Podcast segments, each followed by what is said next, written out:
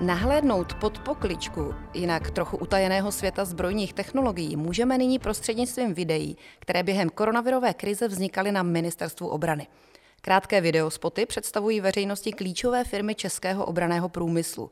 Akčností se některé blíží hollywoodské produkci – za projektem Víme, co máme stojí náměstek ministra obrany pro průmyslovou spolupráci Tomáš Kopečný, kterého vítám v dnešním Chatcastu pro biznis. Tomáši, dobrý den. Hmm, dobrý den, děkuji za pozvání.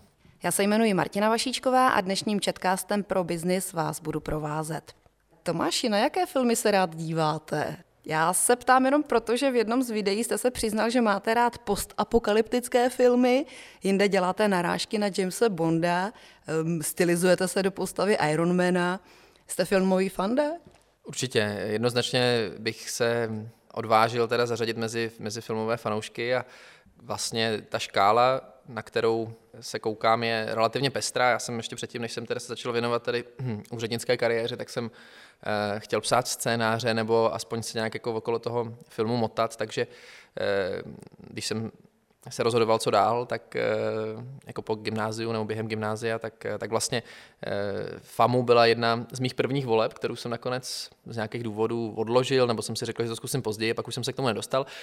Každopádně filmy mě prostě vždycky zajímaly a poslední dobou, nebo posledních 80 let se zvlášť teda koukám na filmy, které mají nějaký politický podtext, který, maj, který mají něco, co bych jinak, řekněme, musel vyčítat z knih, Eh, a právě ta audiovizuální forma mi vždycky přišla hrozně zajímavá z hlediska toho, co je vlastně možný s tím sdělit za relativně krátkou dobu a zároveň s mnohem větším zásahem, než řekněme skrz klasickou literaturu, ať už faktu nebo, eh, nebo, nebo fiktivní. A postapokalyptické eh, akční nebo špionážní nebo další filmy, které nějak reflektují ať už současný stav, řekněme politiky, nebo i technologií, nebo i ten budoucí nějakou projekci, Eh, vizí, jak by mohla fungovat společnost nebo jakou roli by v ní mohly hrát právě ty technologie, tak to je něco, co mě i vlastně v mé práci někam posouvá, protože já věřím, že zrovna jako sci-fi, ať už literatura nebo filmografie, něco, co bychom všichni měli sledovat, kdo se zajímáme o to, eh, kam má třeba směřovat výzkum, vývoj, eh, nebo vůbec, jako řekněme, zpráva společnosti, prostě co jsou ty věci, které můžou být dotažené jako nějaká, řekněme, extrapolace současného stavu, protože to sci-fi je, že prostě vezmou něco, nějaký fenomény současnosti a protáhnou to do nějakého třeba extrému nebo možného maxima a z toho potom vlastně dokážeme i my vyvozovat nějakou predikci nebo odhad toho, jak by to mohlo vypadat v budoucnosti. Hmm. Tu propagační kampaň stavíte hlavně na videích, které jsou postupně zveřejňovány na webech a sociálních sítích. Představujete, nebo už jste představili devět klíčových eh, českých firm, které dodávají eh, své produkty mimo jiné i armádě České republiky. Jak vás napadlo propagovat české zbrojařské firmy prostřednictvím videí? Vlastně nás k tomu dohnaly okolnosti té koronakrize, kdy my jsme předtím samozřejmě byli zavolený prací i tak, my jsme posledních vlastně sedm let tady eh, dělali, eh, řekněme, to, co se nazývá úřednický rozvoj domácího obraného průmyslu, skrz především podporu exportu, nastavení nějakých procesů na výzkum, vývoj a inovace, různorodou podporu i skrz zapojování domácího průmyslu do dodavatelských řetězců, v rámci našich akvizic, ale i mimo ně, že protože jsme se snažili vlastně působit nejen na státy jako odběratele naší techniky nebo technologií, ale i na, na vlastně největší firmy světa, aby je zapojovali vlastně do svého produktového řetězce. Eh, no a najednou jsme nic z toho nemohli dělat. A upřímně, jako ta VTC forma je super, jako děláme pořád maximum, co lze, ale nikdy to nenahradí u něčeho tak citlivého a v prostředí tak nedůvěřivém. Eh, to osobní setkání a nejenom dvou lidí, ale i toho člověka, který se o tu techniku a technologii zajímá s tím produktem. Takže vlastně jsme řekli, zkusme tuhle zkušenost, kterou my s tím máme a kterou my se snažíme předat na těch zahraničních jednáních, přenést prostě eh, do té audiovizuální formy, do filmové podoby eh, a tam eh, aby to zároveň mělo něco navíc, aby to prostě nebylo jenom klasický marketingový video, který, jako řekněme to nějak sluše popíše, aby to trošku um, reprezentovalo i to, co prostě mě se líbí, nebo eh, trošku jako, jak já se koukám na ty věci, jak třeba při jednání taky jako velmi často, když se bavíme nevím, o L39, tak říkám, a v tom lítal James Bond.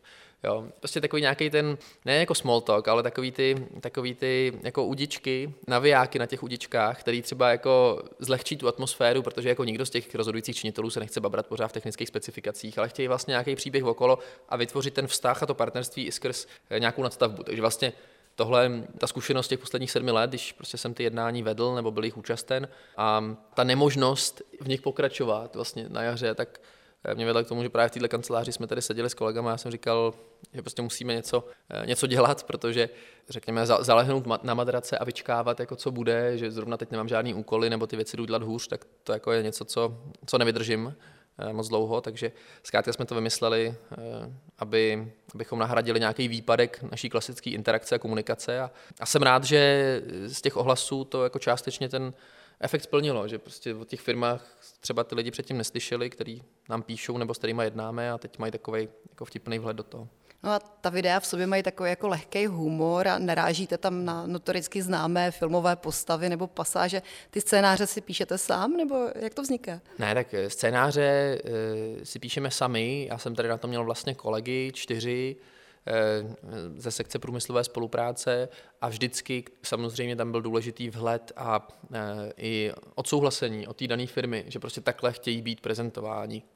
Eh, což některých z těch videí třeba na začátku, řekněme, konzervativnějšího prostředí vyvolávalo trošku zvednutý obočí, eh, některé ty moje nápady, eh, ale vlastně postupem času pochopili, že, že při zachování naprosté serióznosti nebo profesionality tam prostě je dobrý dát jako nějaký ten pohled navíc. A bylo to jako skrz nějakou samozřejmě dlouhodobou letitou zkušenost, kterou se mnou mají, ale i to, že jsme si to vysvětlovali, tak ten proces byl relativně stejný u všech těch, u všech těch videí a to, že eh, já jsem k tomu vybral lidi, kteří tady jsou relativně krátce na rezortu, aby měli nějaký čerstvý pohled, aby měli prostě pohled člověka, který do té fabriky přijde poprvé.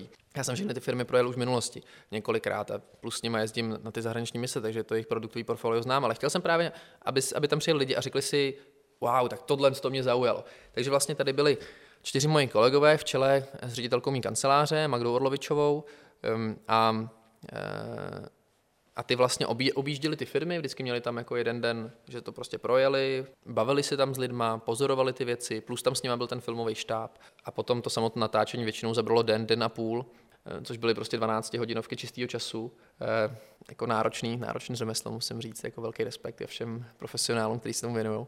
Ale e, ve výsledku to vlastně potom už se tak nějak jako dalo na zaběhlý koleje a my, kteří jsme předtím prostě byli úředníci, který procesují svoji každodenní agendu, jednají prostě na mezinárodních fórech a e, tak najednou ten svět byl trošku jiný, tak, tak jsme si vlastně velmi rychle zaběhli na ten model, který byl v tom, že e, prostě čerství oči, popsat to na první dobrou. Já jsem do toho potom zasazoval, co právě o té firmě, co tam jako určitě chci, právě ty popkulturní fenomény, jo? že jsem tam jako někdy na sílu musel tlačit zrovna teda Star Wars třeba bylo takový, že že jsem si musel hodně procpat jako fanoušek eh, eh, v prostředí, kde jako ne všichni moji kolegové, jakkoliv to je nepochopitelný, tak, tak v tu dobu prostě ještě neměli nakoukaný všechny díly Star Wars. Eh, ale nakonec tímhle procesem jsme se všichni něco naučili. Já teda musím ocenit vaše moderátorské schopnosti, vy jste tam podstatě jako hlavní hvězda že jo, těch, těch spotů. Jak se stane ze státního úředníka moderátor? No, asi jakože ho hodí do té vody a musí se naučit plavat. No, tak eh, když za mnou přišli poprvé eh, kolegové z, právě z té eh, z filmařské branže nebo z toho filmového studia, který to dělalo, ehm, Pavel Vrága se svým týmem, tak ehm, říkali, jo, to vypadá dobře, ty firmy jsme objeli, to budou dobrý záběry, je to akční, ale nejslabší článek bude, bude budete vy, jo, tak budete moderátor. Takže jsem říkal, OK, laťka nízko, to je v pohodě. A zároveň jako je pravda, že eh, já jsem jako dlouho roky vystupoval hm, jako na různých formátech, kde jako někdy je to ta role i moderátorská, ale jsou to že, takový ty, nechci říct politologický, ale odborný panely, eh, kde řekněme někomu jako musím předat slovo, takže tohle to řekněme, jak jste řekla, to moderátorství se mi bylo první, že jsem už něko na pár panelech v mezinárodních byl, ale jako prezentovat někomu něco, no já jsem si vždycky vlastně u toho vzpomněl trošku na to, eh, jak o tom mluvím, když jsem v Tajsku, v Japonsku, v Peru nebo, nebo v Ghaně nebo v Nigerii, prostě jak o tom mluvím po celém světě s lidmi, který jako sotva ví, kde je Česká republika. A zároveň samozřejmě jsem byl jako notně cepován svým týmem profesionálním, že prostě ty scény se jezdily někdy na třikrát, když jsem už byl zaběhlej, ale jinde na desetkrát, patnáctkrát. E, takže a takže nemáte žádné, jako žádnou hereckou průpravu nebo nějaký... Jo, tak zase takhle, to, eh, můj velký dík patří dramatickému souboru Gymnázia Jana Rudy, protože jsem tam účinkoval několik let. Eh, ale to divadlo, a přesně jsem si vzpomněl takový ty rozhovory, co jsem viděl, že prostě když divadelní herci jdou do filmu a naopak, že to je úplně jiný prostředí a je. Ta, ta pozornost k detailu, k výrazu ve tváři a e, k té intonaci je prostě úplně jiná no, než v tom divadle, ale já jsem opravdu jako nebyl rozhodně na žádný jako velký profesionální úrovni. Jako někteří moji spoluherci se dostali do významných souborů, tak třeba moje kamarádka Jindřiška Dudziaková, tak ta, ta hraje v Národním, tak ta to z našeho souboru dotáhla asi nejdál. A Zkrátka nějakou průpravu jsem měl, to je, to je potřeba přiznat. E, nějaký vystupování, ne asi před kamerou, ale na pódiu, já jsem hrál v kapele, takže tam jsem taky e, něco z toho pochytil a snažil jsem se vcítit do toho, jak, jak vlastně bych chtěl, aby to ty lidi slyšeli, když zrovna u nich fyzicky nemůžu být. No. Mm-hmm. Já jsem ocenila i některé vaše kostýmy, jako vy jste se tam vystřídal se od maskáčů mm-hmm. přes wellness župa než po kapuci Jediů. To je také z vaší hlavy? Tady zase musím poděkovat svýmu týmu, protože Třeba Jediovský kostým, to jsem fakt chtěl. A to mi tam teda zrovna donesli kluci z firmy Era.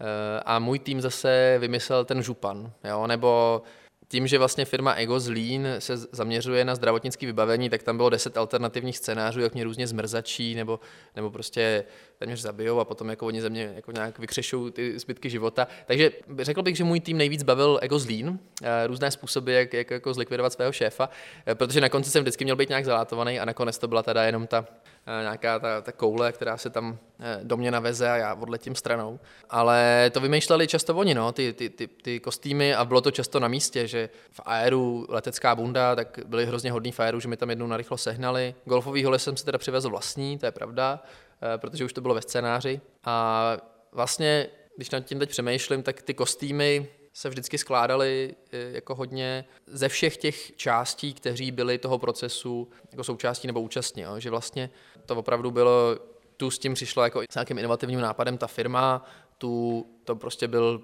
právě tady moji kolegové z ministerstva, kteří řekli, hele, jako je to vlastně takový wellness. A právě to bylo jako na tom to skvělý, že tam prostě přijeli lidi, kteří jako krystalům e, do té doby fakt jako neholdovali nebo nerozuměli. A já taky ne. Ale řekli si, aha, to je zajímavý, to je vlastně, jak to přeložit do Eh, řekněme, praxe nebo mluvy normálního člověka, tak eh, tak přišli třeba s tím, s tím wellness županem, což teda musím říct, že nechci říct, že se to užívali, to ne, jako oni jsou hrozně hodní, ale eh, když jsem tam byl jako prostě 30 minut zavřených minus 40 a teď jako znovu a znovu to opakovat a teď nešlo světlo, teď jsem to nenatáčel, sorry, tak už jsem si říkal, že tam musí být nějaký naschvál, jo. Jasně. Um, v těch videích vystupují většinou i zástupci těch daných firm. Um, ty rozhovory občas vyzní tak jako ne úplně spontánně. Jako jak, jak, jak bylo těžké přesvědčit ty obchodní a generální ředitele, aby vám eh, šli před kameru a zkusili hrát jako vy? No tak eh, bylo to samozřejmě zase součástí nějakého našeho dlouhodobého vztahu. Jo, že, eh, že prostě ví, jak fungují, já vím, jak oni fungují a vždycky tam byla možnost samozřejmě, aby tam poslali někoho, kdo se v tom bude cítit komfortnější, ale chtěli jsme vždycky, ať to je šéf té firmy. Ať to je prostě někdo, kdo kdo tu firmu reprezentuje eh, mediálně, obchodně a tak, a aby to hlavně řekl vlastníma slovama, aby mu to sedělo. Protože samozřejmě my tady jsme taky v nějaké byrokracii, jako ve státní správě, ale ne, nemenší byrokracie bývá, bývá v soukromém sektoru, jako v korporátech, ale i ve velkých firmách, takže tam prostě nějaký marketingový oddělení a ty tam mají nějaký pasáže, které třeba by tam rádi viděli a teď ten šéf té firmy se tam musí eh, v tom taky cítit dobře. Takže si tam velmi často ty věci dodávali. Když třeba zavzpomínám na čtvrtlibrák se Sejrem, eh, s prezidentem Český zbrojovky Group, tak eh, panem Kovaříkem, tak ehm, to zase bylo, že jsem chtěl, aby tam byla nějaká aluze na nějaký film s tématikou, kde ty zbraně budou jako hrát významnou úlohu, ale ještě tam bude nějaký kulturní přesah, takže Quentin Tarantino samozřejmě byla jasná volba. A tomu se to hrozně líbilo, takže tam jako nebylo co vymýšlet a prostě odříkal scénář, tak aby se to zapasovalo na Slovácko. Ale ještě jedna důležitá věc, že vlastně ty scénáře, které byly v den natáčení, prostě ráno, čerstvě vytisklí, a to, jak to nakonec vypadá, nebo co tam říkáme, tak jsou jako velmi rozlišné texty, jo, velmi, velmi odlišné reality. Protože eh, pak na místě jsme se zase bavili o tom nějak víc a přišlo nám ne, to musíme říct trošku jinak, takže takže to vznikalo za pochodu spontánně, jak to Jo, jak uh, to určitě nějaký detaily, jo, tak ten základ, ta kostra musela být připravená, aby to dávalo smysl, aby to na sebe navazovalo, aby to mělo nějaký jako scénaristický, eh, dramatický efekt, ale ale často se tam třeba stalo, že jsme tam prostě potkali někoho, kdo tam zrovna dělal u nějaký mašiny, tak jsem se ho třeba ptal, jako, a řekl byste tohle? A A jako je, dává to smysl, jako když to třeba vysvětlujete kamarádům, hospodě nebo, nebo prostě rodině, která se jako ve vaší práci neorientuje, takže jsme to často upravovali podle těch, jako, ty, řekněme, ty detailní finesy podle těch vstupů a věmů z, z toho bezprostředního okolí, kde jsme natáčeli. Eh, ve zbrojovce v Uherském Brodě jste si zastřílel z automatické pušky, v Aeru Vodochody jste si sedl do vojenského letadla. Máte nějaký sen, co byste si chtěli ještě vyzkoušet? No tak um, rozhodně jsem ještě jako neabsolvoval ani žádný zátěžový test jako s nějakým vesmírným plavidlem, takže eh, jakož to fanouška Star Wars by mě samozřejmě jako to, to zaujalo, ale já samozřejmě znám jako český eh, technologické schopnosti v oblasti vesmírných eh, technologií a vesmírných schopností, z hlediska jako vojenské terminologie. A tam jsou výrazný, ale je pravda, že vlastní raketu nepostavíme, takže to bych asi musel být na palubě nějaký, jako buď francouzský, americký, nebo, nebo nějaký třeba evropský vesmírný agentury. No. Ale tak to, to, to by mě, jako když se ptáte, tak to by mě zajímalo. Ehm, jinak asi jsem spokojený s tím, co jsem zatím měl možnost vidět a vyzkoušet. No. A je to taky dobrý, že vlastně ty lidi, s kterými potom jednám eh, v zahraničí na těch veletrzích nebo na bilaterálních jednáních, takže eh, že prostě vidí, že, že jsem to jako v ruce měl, tu pušku, nebo že jsem v tom vozidle nebo v letadle seděl nebo letěl. No. mm-hmm. Ještě teda poslední věc k těm filmům. Každý ten film doprovází nějaká jiná hudba. Vy jste sám řekl, že jste muzikant. Kdo vám vymýšlí nebo kdo navrhuje eh, podkresovou hudbu? Eh, to je zase dílo toho filmového týmu okolo Pavla Vrágy, Visual Makers si říkají. Eh, a oni to vlastně tam vybírají do toho, takže... No mě zaujalo, že tam bylo od kyberpunku jo, až jo, jo. po slováckou muziku nějakou, zmeše něco. Jo, oni jsou taky, to jsou, to jsou skvělí, jo, to, to je skvělý tým, tam jsou vlastně tři kluci a, eh, a holka a, a líbí se mi na tom, že to vnímají hodně podobně, že, jsme, že tam byla dobrá chemie od začátku, jsme si sedli eh, a i z hlediska právě té doprovodné hudby, tak někdy tam prostě pustili něco, já jsem říkal, ne, hele, to chci trošku jinak, jako řekněme, poslal, popsal jsem tu emoci, kterou bych chtěl, aby ta hudba víc vyvolávala a oni to, oni to sehnali, našli a Jedna věc je pravda, že se musela natáčet vyloženě s živými muzikantama a to byla vlastně znělka z Mesh, eh, protože oni to nějak měli zkrátka zjištěný, jak to je z hlediska duševního vlastnictví těch práv na, na tu muziku, že už je to snad dostatečně let potom, eh, že to jako je možné reprodukovat, ale aby byla přímo jako z toho seriálu, takže to bylo nějaký komplikovanější. Nebo, nevím, ale vlastně to celý zařídili a takže tam opravdu přišli právě na Slovácku eh, čtyři muzikanti nebo tři a nahráli meš. A, a, takže eh, mělo to i ten živý vstup. Celý tady ten projekt vlastně má nebo se vede pod heslem Víme, co máme. Máte to i jako hashtag vlastně na těch sociálních sítích a na webech. Kdo tenhle hashtag vymyslel? No, tak, taky to tady padlo v této kanceláři. Takže nechci říkat, že jsem to byl přímo já, protože si to upřímně nepamatuju. Já vždycky to dělám tak, když vymýšlíme nějaké nové projekty, že se svým nejbližším týmem si sedneme a opravdu jeden brainstorming.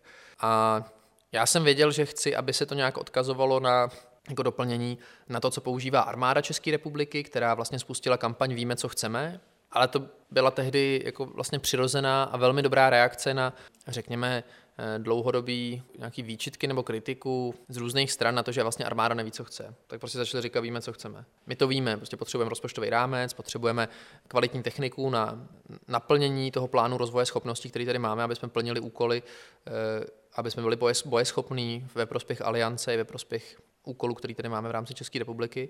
Eh, takže vlastně proto tam říkali, víme, co chceme. A já jsem vlastně přišel s tím, že je důležitý nejenom sledovat vlastně tu schopnostní bázi nebo základnu toho, co dokážou ty ozbrojené složky v České republice, ale že eh, v krizi a to je něco, co říkáme dlouhodobě, a to je vlastně takový jádro týmí agendy. Prostě v krizi je důležitý předevšim mít dobře zmapovaný a i nastavený vztahy s tou, s tou domácí výrobou. Jako viděli jsme to na koronakrizi, že schánění i tak technologicky primitivních nástrojů, jako jsou roušky, byl problém. Eh, na to, že když se jedná opravdu o věci, jejichž vývoj trvá desítky let, tak je, je zkrátka eh, potřeba tohle to mít nějak podchycený, tak proto jsem taky chtěl jenom upozorňovat na to, že, že tady v České republice máme něco, na co bychom se sami jako měli obracet, na co bychom měli být hrdí a řekněme trošku demitologizovat ten obraz Eh, českého obraného průmyslu, který jako v mnoha dalších zemích prostě je spjatý právě s nějakými mýty, řekněme s negativním eh, vnímáním, ale já jsem právě chtěl ukazovat, že tam jsou konkrétní lidi, že tam jsou především ty produkty a technologie, na které jako můžeme být hrdí. Jo. Takže vlastně víme, co máme a máme na, máme na co být hrdí. Jo. Tak to takhle má být jako v té zkratce to poselství toho hashtagu. Uh-huh. A vaše videa jsou v češtině, jsou opatřená anglickými titulky. Nemáte v plánu nějaké jazykové mutace nebo další eh, titulkování? Jo, uh, máme, máme to už dokonce i nadabovaný. Já jsem prošel i daberskou zkušeností, která zase jako je teda, musím říct, eh, řemeslo sui generis, jo, že to něco jiného. Aby to mělo tu živost, tak možná si s tím ještě trošku pohrajeme. Eh, to na začátku příštího roku určitě chceme vyřešit, protože na všech veletrzích už chceme, aby to tam běželo, ale um, vlastně pro účely těch veletrhů nebo i videí uh, na sociálních sítích je hlavně důležitý tam mít ty správné titulky, protože většinou to je v prostředí, kde je spoustu hluku, je spoustu hluku a vlastně se ten člověk zastaví třeba na stánku České republiky, na zbrojním nebo průmyslovém veletrhu někde ve světě a teď tam jako uvidíte video a tam budou titulky běžet. Ehm, a ty titulky jsme měli vlastně doposovat jenom v angličtině, ale už nám došla várka dalších překladů a máme to celkem v 11 jazykových mutacích. Je tam eh, španělština, francouzština, eh, ruština, eh, je tam korejština, japonština, hebrejština, arabština, je tam, myslím, že srbština, chorvačtina kvůli Balkánu, hindi, dokonce pro indický trh, protože Indie je samozřejmě ohromně významný trh. Takže je jich celkem 11, teď nevím, jestli jsem vyjmenoval všechny, eh, ale jsme právě skrz toto připraveni opravdu jako na celý, na celý svět. A ty videa se teda potom budou prezentovat hlavně na těch různých konferencích nebo veletrzích, nebo co s nimi bude dál? Budou já doufám, nedílnou součástí té prezentace na veletrzích, protože to vypadá tak, že my tam vlastně každý rok třeba jenom na tady, jako co mám na starosti já, děláme 6 až 8 stánků eh, vlastně za Českou republiku na veletrzích. Ministerstvo průmyslu eh, má přes 60, jo, ale jenom dva jsou zbrojařské nebo eh, na obraný průmysl zaměřené. Tam by to mělo být, protože tam vždycky na tom stánku je nějaká obrazovka, samozřejmě na těch domácích veletrzích by to mělo být taky. Máme tady Future Forces Forum, IDET, na IDEBu jezdíme jako na Slovensko, takže tam by to mělo být. A samozřejmě je to i nějakým nástrojem, který můžou používat a jak podle té reakce už používají naše ambasády v zahraničí při jednání s těmi partnery, ať už je to, řekněme, zdvořilostní, eh, nebo potom i na nějaké konkrétní téma zaměřené jednání, tak tam prostě přijdou, nebo to těm partnerům pošlou eh, předem a řeknou, pojďte se, rádi bychom se pobavili o tomto produktu nebo o této technologii, o této firmě, eh, protože věříme, že podle toho, co vaše armáda sonduje, nebo vaše třeba policie sonduje, že poptává, takže tohle by se tam hodilo. A teď najednou mají nástroj navíc na, na to jednání. Takže to už několik našich ambasád mi dávalo jako zpětnou vazbu, že, že super, že reakce jsou na to výborný i eh, v prostředí, kde bych to nečekal, Eh, z hlediska humoru, jo, tak prostě ten český humor je taky nějaký specifický, možná blízký tomu britskému, ale spoustu našich vtipů zkrátka neprochází, jako kdo má tu zkušenost třeba ze zahraničí, kde žil, tak spoustu našeho humoru prostě neprochází ve všech kulturách, takže jsem byl vlastně rád, že, že ten náš humor v tomhle je takovej dostatečně citlivý k nějaký kulturní odlišnosti, aby, aby to prostě neurazilo nikoho a zároveň jako mohlo pobavit. No. Těch prvních devět videí je věnováno převážně firmám, které mají nějakou tradici, nějaké jméno. Eh, neplánujete do budoucna představit i firmy, které třeba se zaměřují na technologie budoucnosti, právě třeba na ten kosmický výzkum, na který se tady narážel? Plánujeme. Budete točit další díly? Uh, budeme, už pracujeme na scénářích a ten koncept bude trošku jiný. Uh, půjdeme po firmách, který opravdu jako málo kdo zná. Teď, když řeknu Česká zbrojovka, uh, Tatra, tak to jsou opravdu jména, na který věřím, že většina z našeho národa je hrdá, má s nimi třeba i nějakou osobní zkušenost, ale pokud se právě dostaneme do té oblasti těch nastupujících takzvaně disruptivních technologií, jakože narušují ten technologický řád, na který jsme zvyklí, kam patří právě kybernetická obrana a bezpečnost, nebo kybernetická informační technologie, eh, vesmírné technologie, umělá inteligence, robotika, biologické nebo biotechnologie, jo, tak to je oblast, která je neprobádána podstatě, řekl bych, univerzálně, že jenom jako pár úzce zaměřených specialistů dokáže říct, že znají v této oblasti ty a ty firmy. Je to zároveň nově nastupující trh, takže samozřejmě ani nebyl jako časový prostor na to vytvořit si nějakou tradici. Eh, a je to zároveň trh, který je nejvíc náchylný k nějakým potenciálním útokům v tom biznisovém smyslu, eh, že bychom o ty technologie, které tady teď třeba máme, i skrz jako skvělý výzkum na našich univerzitách mohli přijít. protože když to nepodchytíme včas a když tady nebudeme mít nastavenou legislativu, ale když ani ne, vlastně nebudeme vědět, že je tady máme, tak přijde partner, ale taky může přijít protivník, který prostě nám ty technologie koupí a e, využije je v operacích proti nám, což e, zrovna, zrovna v té kybernetické nebo vesmírné doméně je realita všedního dne. Na tyhle ty firmy po celém, řekněme, e, světě západního, politického západu, jak se říká, tak prostě jsou cílený ty aktivity těch potenciálních protivníků nebo aktuálních protivníků, který mají velký kapitál na to, aby je skoupili, nebo minimálně třeba skoupili nějakou část jejich dodavatelských řetězců a pak ty věci nebudou fungovat tak, jak je potřeba. A vlastně tenhle ten svět bych chtěl představit jako v následující sérii videí. Takže půjdete spíše po oblastech, nebo to bude zase jednotlivé firmy? Přesně tak, půjdu po oblastech, eh, kde v každé té oblasti vybereme několik firm, který eh, do toho chtějí jít a který jsou opravdu eh, světově unikátní. Jako mým cílem je prezentovat něco, ne co má jako naději na konkurenceschopnost, to je automatismus, jo, ale co je opravdu na tom jako ve světě tak, že, eh, že jsou na špičce, to znamená nikoli v prezentaci nějakých národních šampionů, ale těch, že jsou prostě v tom nejlepší v České republice, ale prostě u těch technologií žádné hranice neexistují. Řekněme u té fyzické výroby trošku jo, prostě mobilizační zákony, když prostě začne nějaká krize, eh, tak eh, i skrz ty mobilizační zákony co je doma, to se počítá. Co je doma, to lze zmobilizovat. V tomhle světě těch nastupujících technologií ty hranice opravdu jako neexistují. Tam jako pokud fyzicky nezabavíte toho člověka a, a i když zabavíte toho člověka s tím diskem, tak eh, pokud on nebude chtít, tak s tím nikdo nic neudělá. Když prostě vyrábíte auta nebo i ty radary ve výsledku, tak, um, tak eh, prostě to máte jako fyzicky v ruce a lze to prostě využít, i když třeba to vlastnictví může být v jiných rukách, jako když jsme v nějakém extrémním případu. Ale eh, tyhle ty nové technologie ty hranice neznají, proto je ještě nutnější vlastně ta úzká mezinárodní spolupráce s důvěryhodnými partnerama eh, a třeba i skrz tu druhou sérii bychom se chtěli jako na to, na to blíže podívat. I pro nás to samozřejmě bude, hm, řekněme, nějaká objevná Eh, mise, zjistit si, co tady všechno je. Jsem rád, že se nám hlásí firmy proaktivně, že říkají, jo, my jsme se doslechli, že tohle to děláte, přijďte se k nám podívat, jako byli bychom samozřejmě rádi, kdybyste natočili i o nás video. Um, a já právě všem vysvětluju, že ta druhá série půjde po těch oblastech, eh, protože konec konců i na ty oblasti jsou zaměřované příležitosti z toho finančního světa. Prostě žijeme v nějakém biznesovém prostředí, tak je jasný, že jenom čirá láska k vlasti eh, není dostatečným motorem pro to, aby se nějak omezovali, ale Eh, ať už to jsou třeba programy na národní bázi nebo eh, nově nastupující nebo no, nově vzniknuvší Evropský obraný fond, tak tam má právě jako kategorii peněz určenou jenom na tyhle technologie. A když my budeme, protože nastupují všude jako nově, tak když budeme mezi těma prvníma, tak budeme mít zase možnost, aby, ten, aby jsme v tom rychlíku prostě byli na těch, v těch prvních vagónech. No. A když už teda mluvíme o financích, kolik stála celá tady ta první kampaň? No, ministerstvo obrany to stálo přesně 0 korun, protože prostě na to bylo 0 korun. A e, ty finance si řešila potom vždycky ta, ta daná společnost s, s těma filmařema. Takže třeba teď, když někdo opravdu se natchnul do té do vizuální podoby, e, tak se obrací přímo na ty filmaře. Já jsem několika firmám po tom, co se odstartovala ta kampaň, předal vlastně kontakt na, na to čtyřčlené studio filmové a už natáčeli, myslím, pro dvě nebo tři firmy, jako separátně, jako mimo, mimo rámec téhle kampaně. Jo. Ale jak jsem říkal, jo, ta kampaň není jenom um, o tom popsat, co tady máme, ale má to v sobě nějaký apel na to, že, eh, že bychom si toho měli vážit a nejenom z hlediska nějaké národní hrdosti, což taky jako samo o sobě je hrozně důležitý, ale že to musíme prostě chránit, protože to tady za deset let nemusí být. Prostě před deseti lety ty firmy nebyly v českých rukách většinově. Ty, které dneska jsou. Prostě byly zahraniční vlastníci a ten vztah k tomu podniku je vždycky jiný, když je ten člověk někdo, kdo tady má kořeny, rodinu a žije tady, než když prostě to pro ně je investice, kde se točí jenom červen, černý čísla.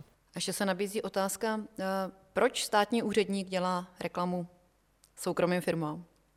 No právě z těch důvodů, no, že opravdu je to nedílnou součástí obrany schopnosti státu, domácí obraný průmysl. A to, že se to tady eh, dlouhodobě eh, dostalo vlastně do úplně opačného pólu z hlediska vnímání, tak já považuji za jako zásadní strategickou chybu kterou je potřeba postupně jako důvěryhodně, argumentačně nějak napravovat. 90. leta byla nějaká geopolitická realita, konec studené války, hlavní, hlavní rizika konfliktů ve světě byly vlastně povahy e, násilí proti nestátním skupinám, e, především teda v rámci nějakých občanských válek.